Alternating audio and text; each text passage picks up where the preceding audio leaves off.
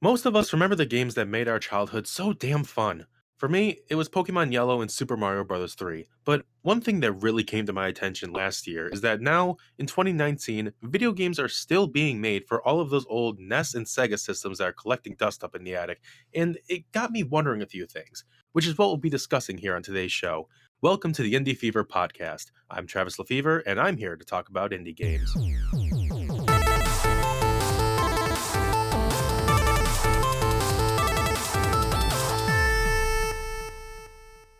And joining our conversation today, we have Christina Alexander, who writes for Megavisions magazine as a general news correspondent and is the resident Sonic the Hedgehog expert. Megavisions magazine is a bi monthly independent magazine that covers everything Sega. Also with us is Jonathan Lear with Mega Cat Studios, a game development studio that, among other things, makes homebrew games. Some of their titles include Coffee Crisis, Logjammers, and their most recent title, Fork Parker's Crunch Out. Thank you both for coming on and being our debut guests. The pleasure's mine. It's great to be here. So I want to get into kind of like a broader discussion about homebrew games and like the modern world, but I first kind of want to know, like, out of all the ways and avenues that you can make games now, why homebrew? Um, well, I think it's mostly just a it's passion. You know, um, it's no one can argue that games have definitely changed over the years. You know how they how they're played, level design. Um, there's not nearly as many limitations these days, um, and but also uh, the life cycle of them. Like it's not common for games to just be gone in a you know gone in a flash. Um, I think I think uh, a lot of people miss you know the the original you know retro games, not just like ones that are meant to feel retro, but actually work within those constraints. Right. Like um, I for I remember uh the first like actual homebrew game I think I played was uh Tanglewood. It came out recently.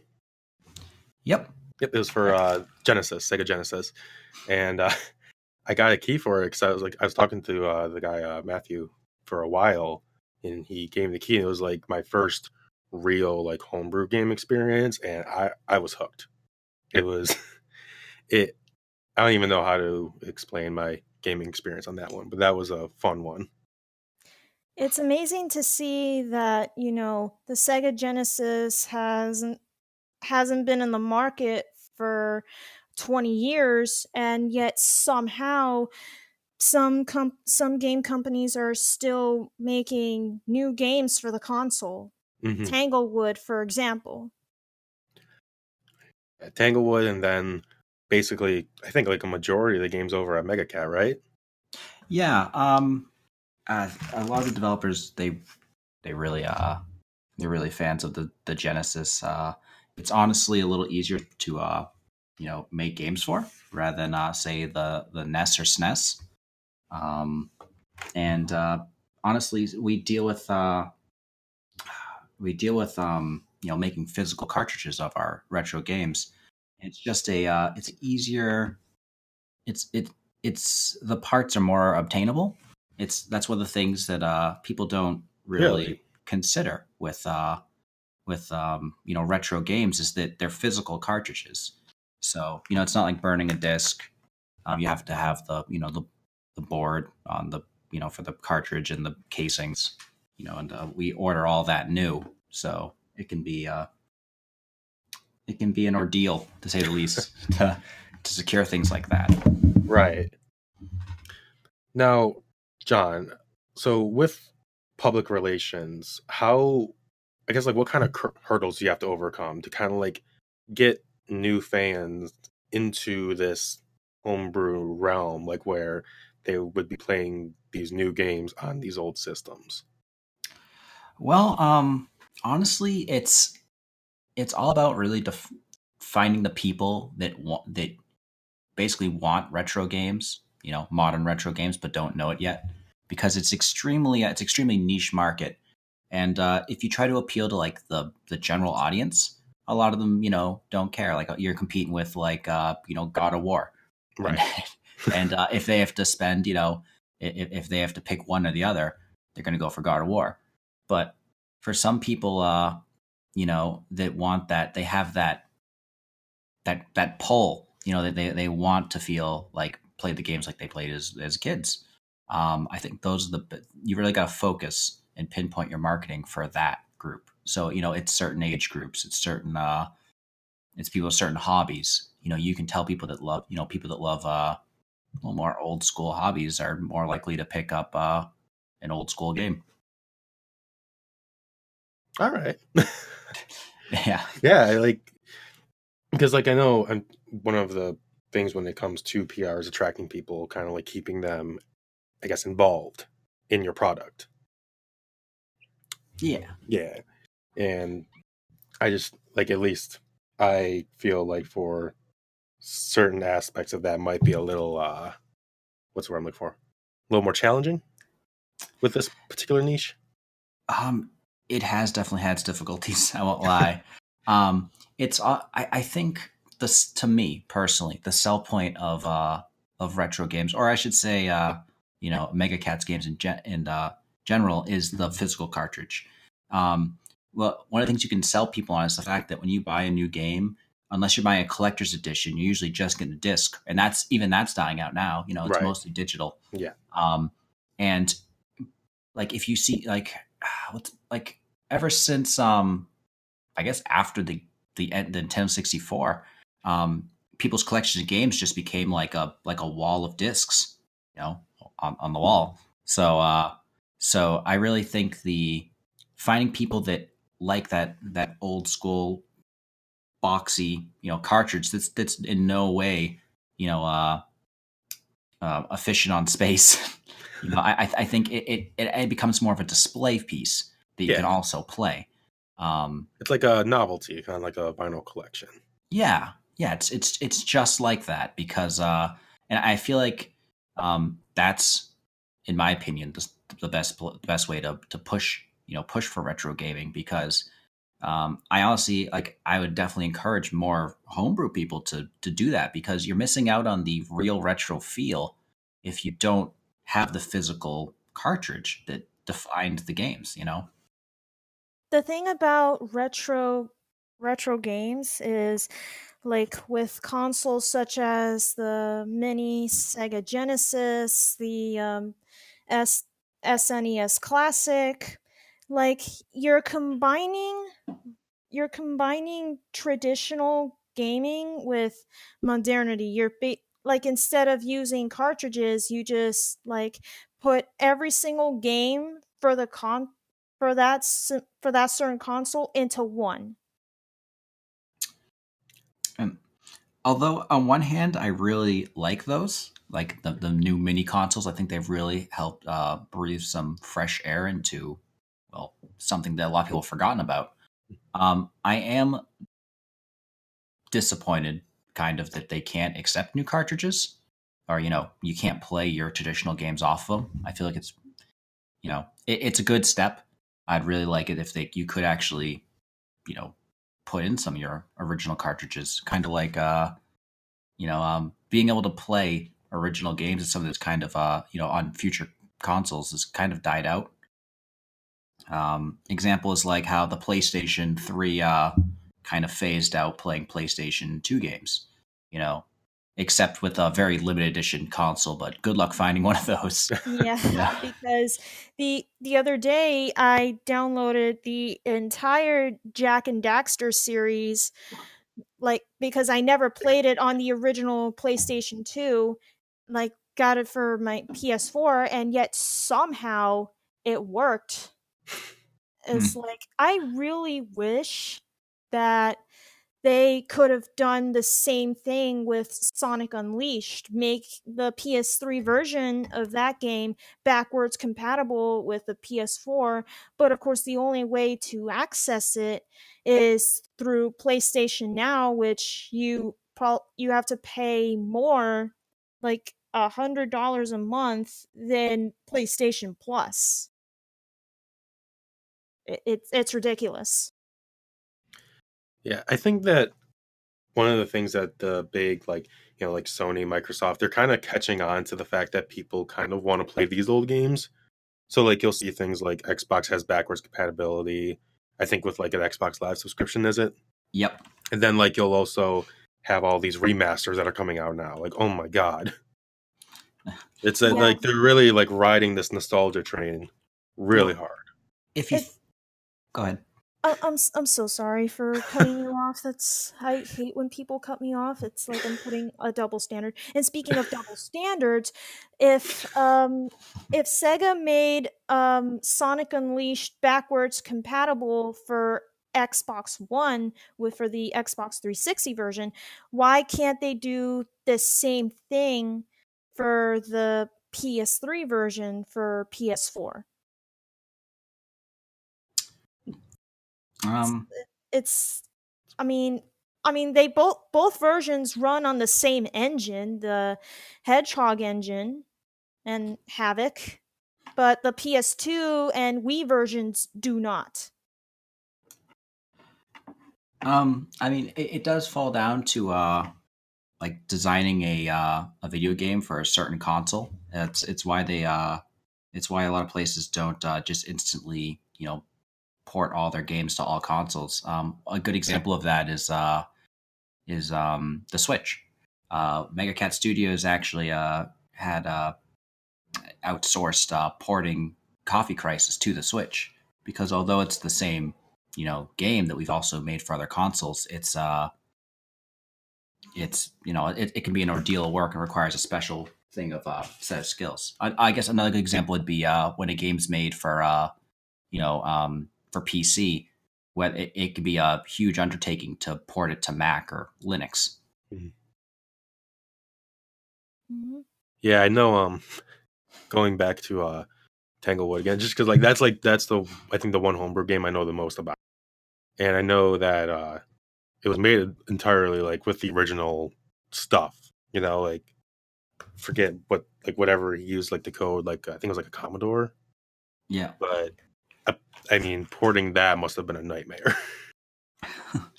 well, um, the thing about that is it, it's also it, it uh, a lot of people don't consider the fact that you have to you know if if you're using a if you're making a 30 you know 20 30 year old game almost Mhm. um, you're using a 20 30 year old uh, programming language um, in, in the t- in the sake of uh, let's say some of our games are programmed in assembly and and assembly is uh y- you can't really do anything with that besides you know make like retro games. So you have to learn that just for the sake of doing that. You can't like it's not like uh c or you know c++ plus or anything like that. So uh you really have to be passionate to uh program in these uh languages. And i think that's one of the hurdles that uh people don't uh like the the common user doesn't really understand uh like when they ask for like a new level or something like that or they want something different uh it, it you know it's it's it's a nightmare it can be a nightmare Right. to say the least Oh yeah, that's a, that's I think one of the most common problems is that like with just anything is that people usually only see the end product. They don't really know or think about all the stuff that goes into making it. Just um, like Well, an example is uh, a Coffee Crisis. Coffee Crisis started out in the Sega Genesis, and uh, when we ported it to PC, um, I was I was reasonably new to the company. I didn't know much about retro games, and I asked. I was like, "Well, could we make the uh, the online? Like, could you make it like you know, so you could play on online multiplayer with it rather than have to be with someone?" And he was like, "You know, James at the time was like, no, no, it can't be done." because we'd have to like rebuild the whole engine because it was designed in this certain way. Like, you know, it's doable if you want to start the game, you know, like rebuild the game, I guess, from the right. core fundamentals. Jeez, that's uh, I wouldn't even want to begin doing something like that. I don't think. No. God. now, um, Christina, writing writing for Megavisions, I'm sure you've played a ton of games that are both retro and probably some homebrew. I assume. I haven't really played any homebrew games to speak of. Retro games, on the other hand, I have played the original Sonic, Sonic 1, Sonic 2 on the Sega Genesis that my that my boyfriend at the time got got for me in in 2013 2014 from a comic shop. And the problem i had with playing with playing Sonic 1 on that Sega Genesis like it's like you blow you blow into the cartridge to make sure it starts up properly, right? And and um like when when it starts up the screen is all like it's all staticky and that only happens for like like a few minutes into gameplay until it until it clears up I think like I know I know the whole common like trend I guess is like you know hit the blow into it to get all the dust out. But I don't think you're actually supposed to do that. Isn't that like a like I know that's been the whole like uh I guess you could say stereotype around like old retro games. But I I heard somewhere that it's actually like bad for it. um, oh, go ahead. well blowing blowing into the cartridge Yeah. because that I've had to do that plenty of times with um Mar- playing Mario Kart 64, GoldenEye, Perfect Dark, what have Mm. you on the Nintendo 64 at my grandmother's house. Um, so I mean, I mean, the ultimate goal of blowing into the cartridge is to clean clean off the contacts. Yeah. So Yeah, um, and uh, clean out the dust. yep. So one of the uh, I, I, there are definitely better ways. You know, you can use like Right. a, a proper cleaning solution, but I think it's just because it's the go-to. You know, the go-to quick way. Like it's got a pretty good success rate. You know, and there I, I haven't heard much about there being any problem with it. But if there was, it's there's no point because no one's gonna stop. Like like that's just the go-to reflex. hmm is that you're never Oh, yeah. gonna you're never gonna talk people out of not not blowing on the cartridge. You could be like, there's like a three percent chance you'll just break it, and people would still be doing it. You know. Oh yeah. And then they'd complain once it's broken. You know, it would just that would. There's no way. It's never gonna stop. You know? Uh, my curiosity took us off track. Let's get back to it now. um, so, what I wanted to ask, and uh, I'll open it up to both, is: Do you feel like homebrew titles kind of like capture the old school charm and nostalgia of retro games? I mean, like, yes, they're like made basically the same way, but they're made like in a different age and era. Do you want to start, um, Sonic? Um, yes. I do believe that homebrew games were made for for the sake of graphics, just for graphics' sake, because some people like like most games today, they run 60 frames per second at with um 1080 pixels and not a lot of people can handle that frame rate speed because it may de- it may decrease their lifespan a bit or give them headaches. So homebrew homebrew games such as Tanglewood, they they just sort of give people give people the sense that well wow I can it's yeah I mean this is di- this kind of these kind of games have died out but it's nice to see that someone's like stepping up the plate to kind of bring like bring them back. And there are like some people who are too grounded in tradition that they cannot keep up with the present which which is kind of a problem because like it's it's like ev- like the world around you changes but you just want to keep things as they are like you're conservative in a sense.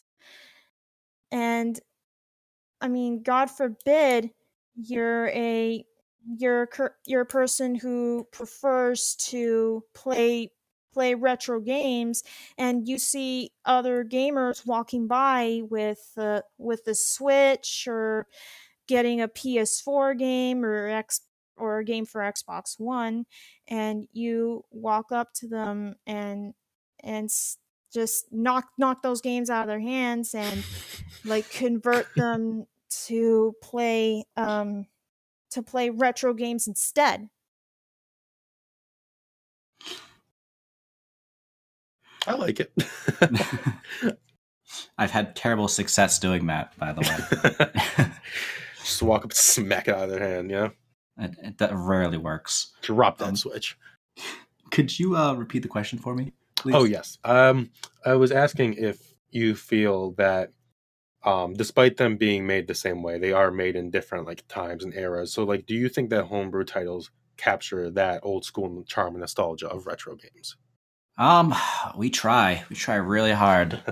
but uh, one of the things people don't understand is when you make when you're making a game, you're not only competing against games of the past, but Mhm. people's retro, you know, or a nostalgic feel for it.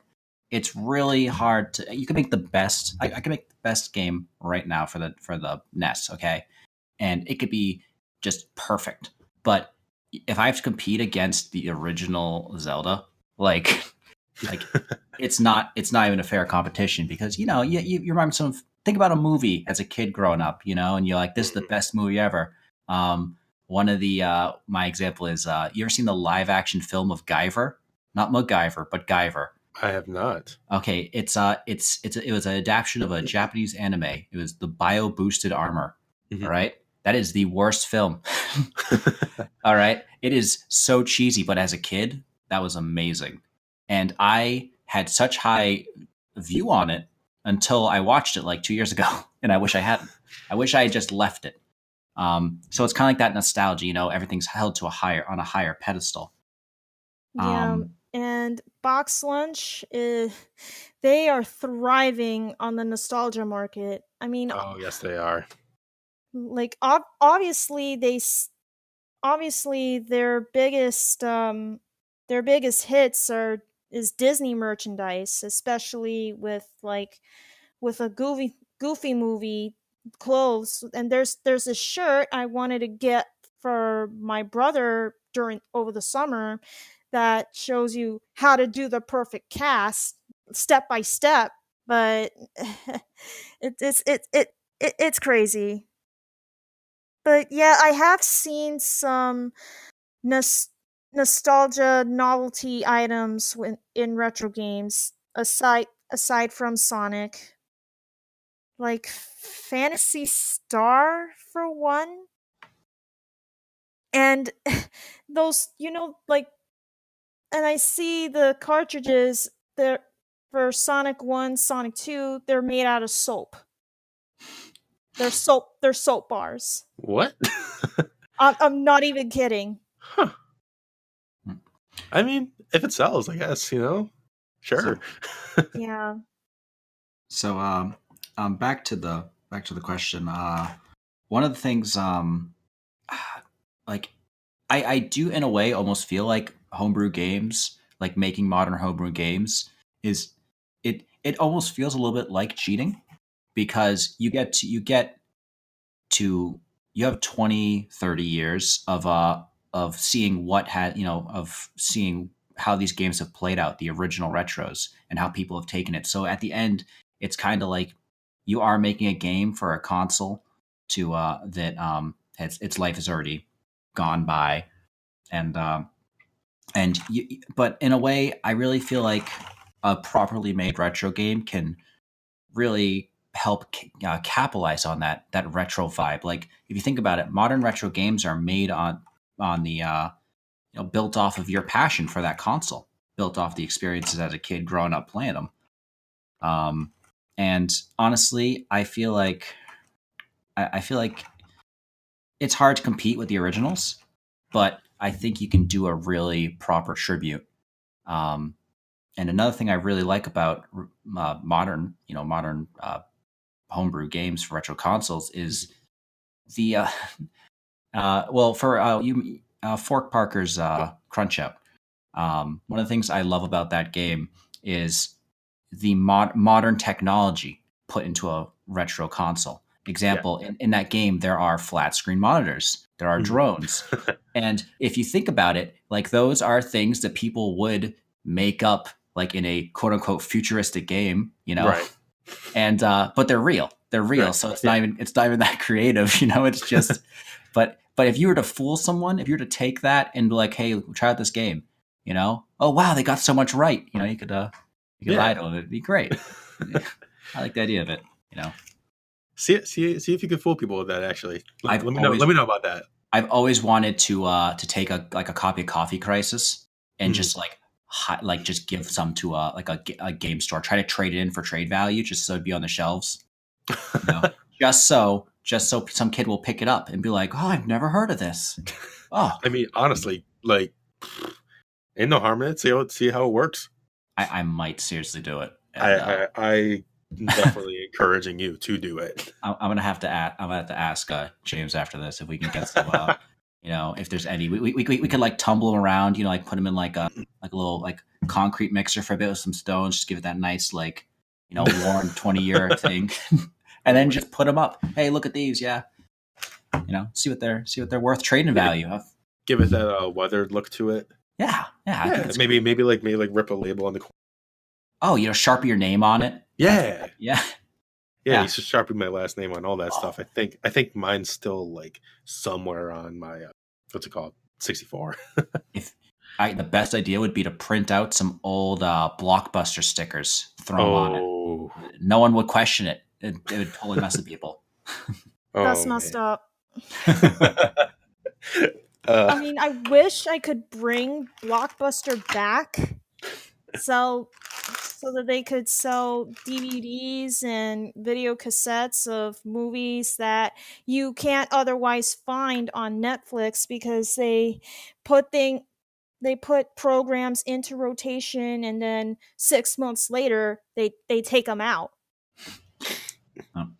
No, I- it's just you want you want it to like stay there forever, but it just can't.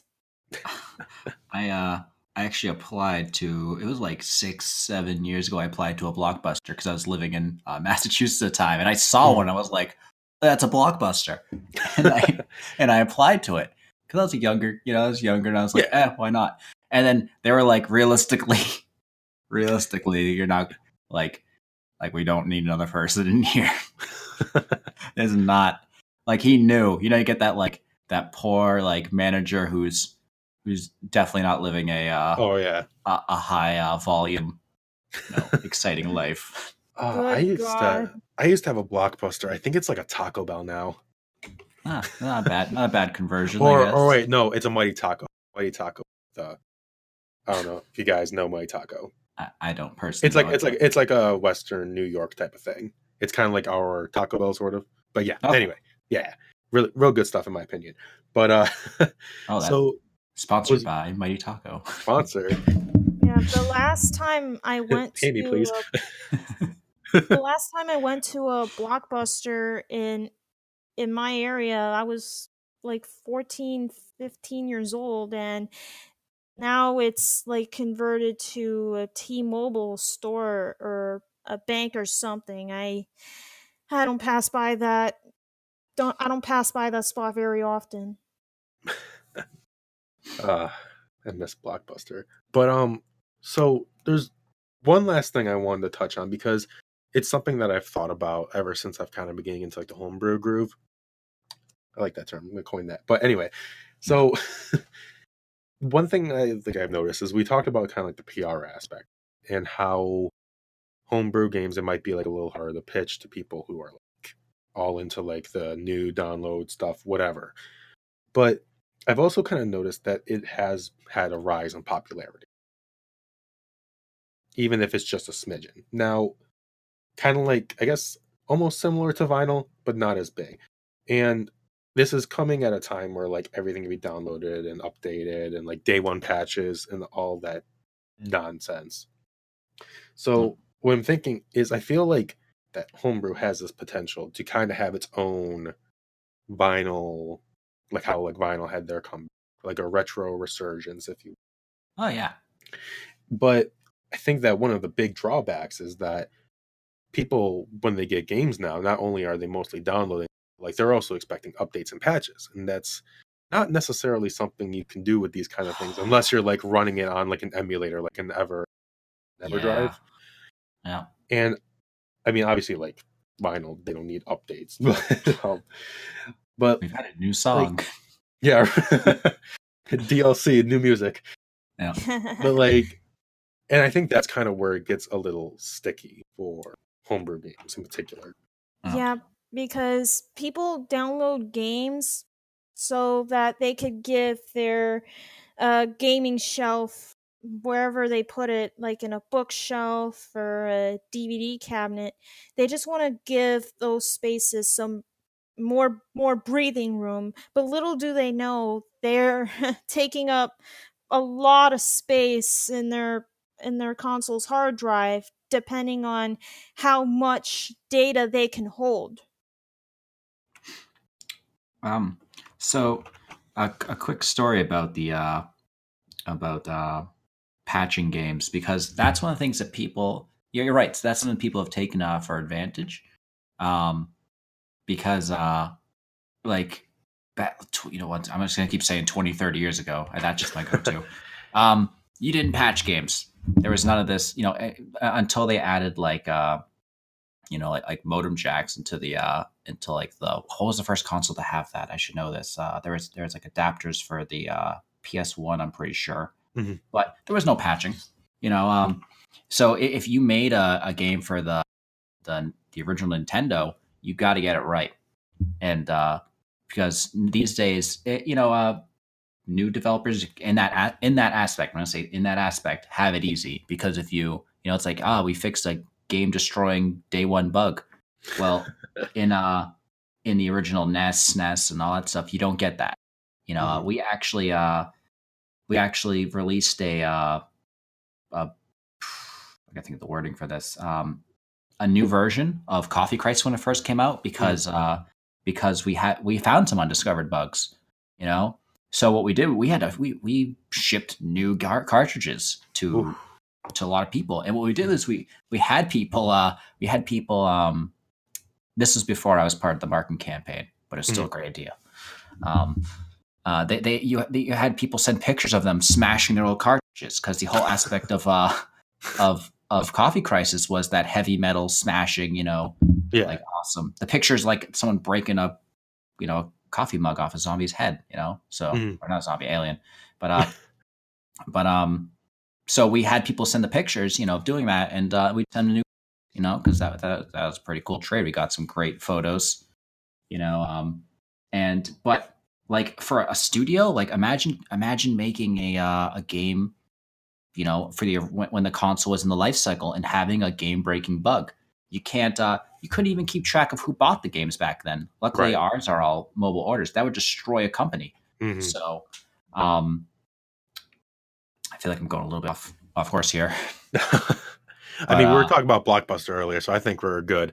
yeah, but um, you have to uh, you have to do it right uh, mm. because you're not dealing with it. There's no there's no patching a cartridge. Um, I mean, I, there might be some absurd way if you like mailed it in, dated, but I don't. But no one wants to do that. You know, you don't right. want to mail things. It, it's like it's like the physical mail-in baits. No one does it. They they know you're not going to do it. Yeah, right. That's why they offer them. You know. Uh, no. Yeah. It's, it's like they tell they tell you don't buy games on release day, or rather, don't pre-order the games before before the release date because you never know what complications might arise from that. Uh, and it, that's that's totally true because uh, well, I mean, like how how well a, uh, a um, um, a marketing firm spins up a game, you know, to look versus how it plays is is totally a different thing. Like like well, we've seen uh, there's a controversy with uh, you know uh, the new Fallout. Yes, you know? yes. Like everyone was pumped for that. And then the demo came out, and they were like, oh, "This is a hor- this is a horrible nightmare."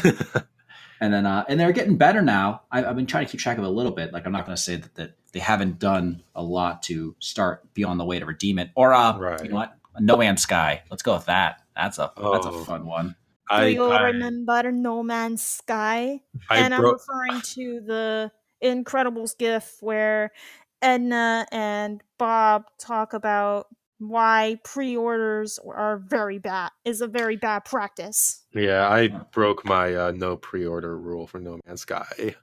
I, I you can I I was so pumped, and then uh, I was I was like me and my friend bought it day one. We were sitting there, and you play it for a couple hours when it first came out. Apparently, yeah. they've added a lot, and they do add a lot. But when you first play, yes. it, you get that feeling where you have that hype, where you, you feel it's the most amazing thing ever, but you slowly have a like a an itch in the back of your mind, and you're you know you're like Mhm. something's wrong, and I don't know what it is yet. Mhm. And then you get to your like eighth planet, and you're like, this looks like the last seven. what is wrong with this creature thing? It's like a uh, it's like a horse with you know squid legs, and right. and I've seen like eight creatures with squid legs. What is going on here? I don't, I don't. Yeah. you know, Admittedly, No Man's Sky has gotten a lot better, but also that's something like they they were able to take advantage of something that like you guys at MegaCat can't really do unless it's like one of those like a game you sell in digital. Yep. Yeah. Um. If you, you that's that's the that's just the the plight of a, a physical cartridge for Leech, and you can Mhm. see why they could do, they're doing away with it. Um. And honestly, things like easy access to internet has made this so much easier to patch games, but um, and it allows people to produce games a lot cheaper because you don't need to extensively super test it. You know. Right. um, because and that's just you know that's just the nature. I, I I'm- I'm not against new games. Mhm. I, I I- just really like the physical cartridge Oh, of course. Yeah. Um, and and truth be told, um, I I wasn't a huge like I enjoyed retro games, but I wasn't like a super mega fan. Um, before joining MegaCat Studios, they actually recruited me because of uh, posting articles on uh, for a news site, and and then uh, I got sold because especially by one of their titles called uh, Little Medusa. I love I love Little Medusa. Um, that that that's what made me a believer because what's interesting is you get a game like like I'm just a Little Medusa, and uh, you really start to think that if this game had come out when the NES was released, that it would be one of those franchises that would have got built off of. Like you know, imagine if someone made a new game that could have like competed with Mario, or you know, yeah, Mario. Let's say Mario. You Mhm. know, and- but it, it's released twenty years too late. Then, uh, like it's fun to think of what could have been if it had come out on release. You know, Mm, Right. and there's just something about the art style you know the the, co- the colors they use the music it's all like it's it's a fun it's a fun If time you want to do a real prank, take one of some of your games into a time machine. yeah there you go Hey, but there you go. never know Perfect prank. you'd make the game 20 years later and be like this man this is a direct you know a direct uh, copy of little medusa you'd be like oh you're right What's Little Medusa about anyway? um you are a uh you are a goddess that um where another goddess is uh jealous of your beauty and so she turns you into a gorgon. And uh basically you have to rescue your friends who have all become horrible monstrosities by uh using your newfound you know uh medusa powers which involve turning people into stone um mostly turn people into stone pushing them over push them into lakes and you know i mean I, I, i'm simplifying it but it makes me chuckle when i put it didn't put it to that you, you turn people into stone and push them into lakes Yeah, You know. perfect. it's great because it, it it basically makes that tile into a walkable tile so it's a it's a puzzle game Sounds like that's a that's a Mega Cat game. that, that is, that is mega Okay. cat we right. actually have it on uh we have it on s i think we just ported it to the the snes and sega genesis yeah Nice. yeah we did yeah it's so you you, you can play it. It's it, there's a copy there's a copy for you. I think we're we're working on a uh the i'm working on a pc port. It's getting there. So well um, that's one of the things like we do like to put make pc ports of the games that we've released for uh Mhm. the consoles because uh because you put so much time into the game. You you know it we're, we're not we're not we're not uh we're not hell-bent on to play it on the retro console. It's more of just for the appeal so we'd like to make it so people could play it you know Now, I do you? Oh, And when you do port it to PC, like down make it downloadable from Steam, just try to make sure that there aren't any audio audio problems or anything like that because I tried playing um Sonic 1 the first 3 Sonic games on Steam and the audio was crap. It was like really really botchy. Yeah, no, no, don't worry about that. Uh, Once again, since, since they're used to releasing to uh to cartridge games, uh, the devs get a little paranoid on uh on testing. There's, you know, although it's easy to patch, we're we're usually pretty good on the first day. yeah, it's gonna, you can actually like patch it for like Steam, but Oh, it's it's so nice. Oh, I- you don't. I can't even explain it. so like, do you guys have any kind of like, I guess, process for that? Because like, there are some versions you patch, obviously some you can't. Like, Um, uh, Just out of curiosity. When you, when you mean process, could you uh? like because like okay, so like you can like make a patch for like a Steam version, but you can't make that patch for like the physical copy that you send to someone. yeah. So I guess um, is there like, I guess how do you go about that? Because I'm sure there are some people that are like, oh come on, you know. uh, lots of lots of play testing is really the easiest way. Like because you basically don't release until you're until you're pretty sure it's bug free. Right. Um, while you could get away with that, and like once again, Steam, you know, like you see patch notes in all these games all days where it's like, you know, it the it's it's just hard to explain because on one side it's easier to there's less choices someone can make repeatedly in uh in NES games or something like that. But when it comes to PC games, you could like jump eight times while holding a certain item, then switch another item. Uh, let's see. Have you played uh, Oblivion?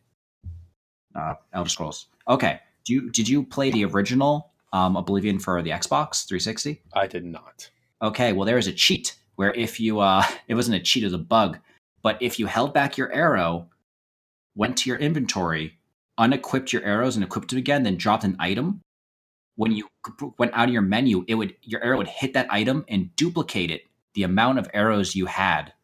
All right.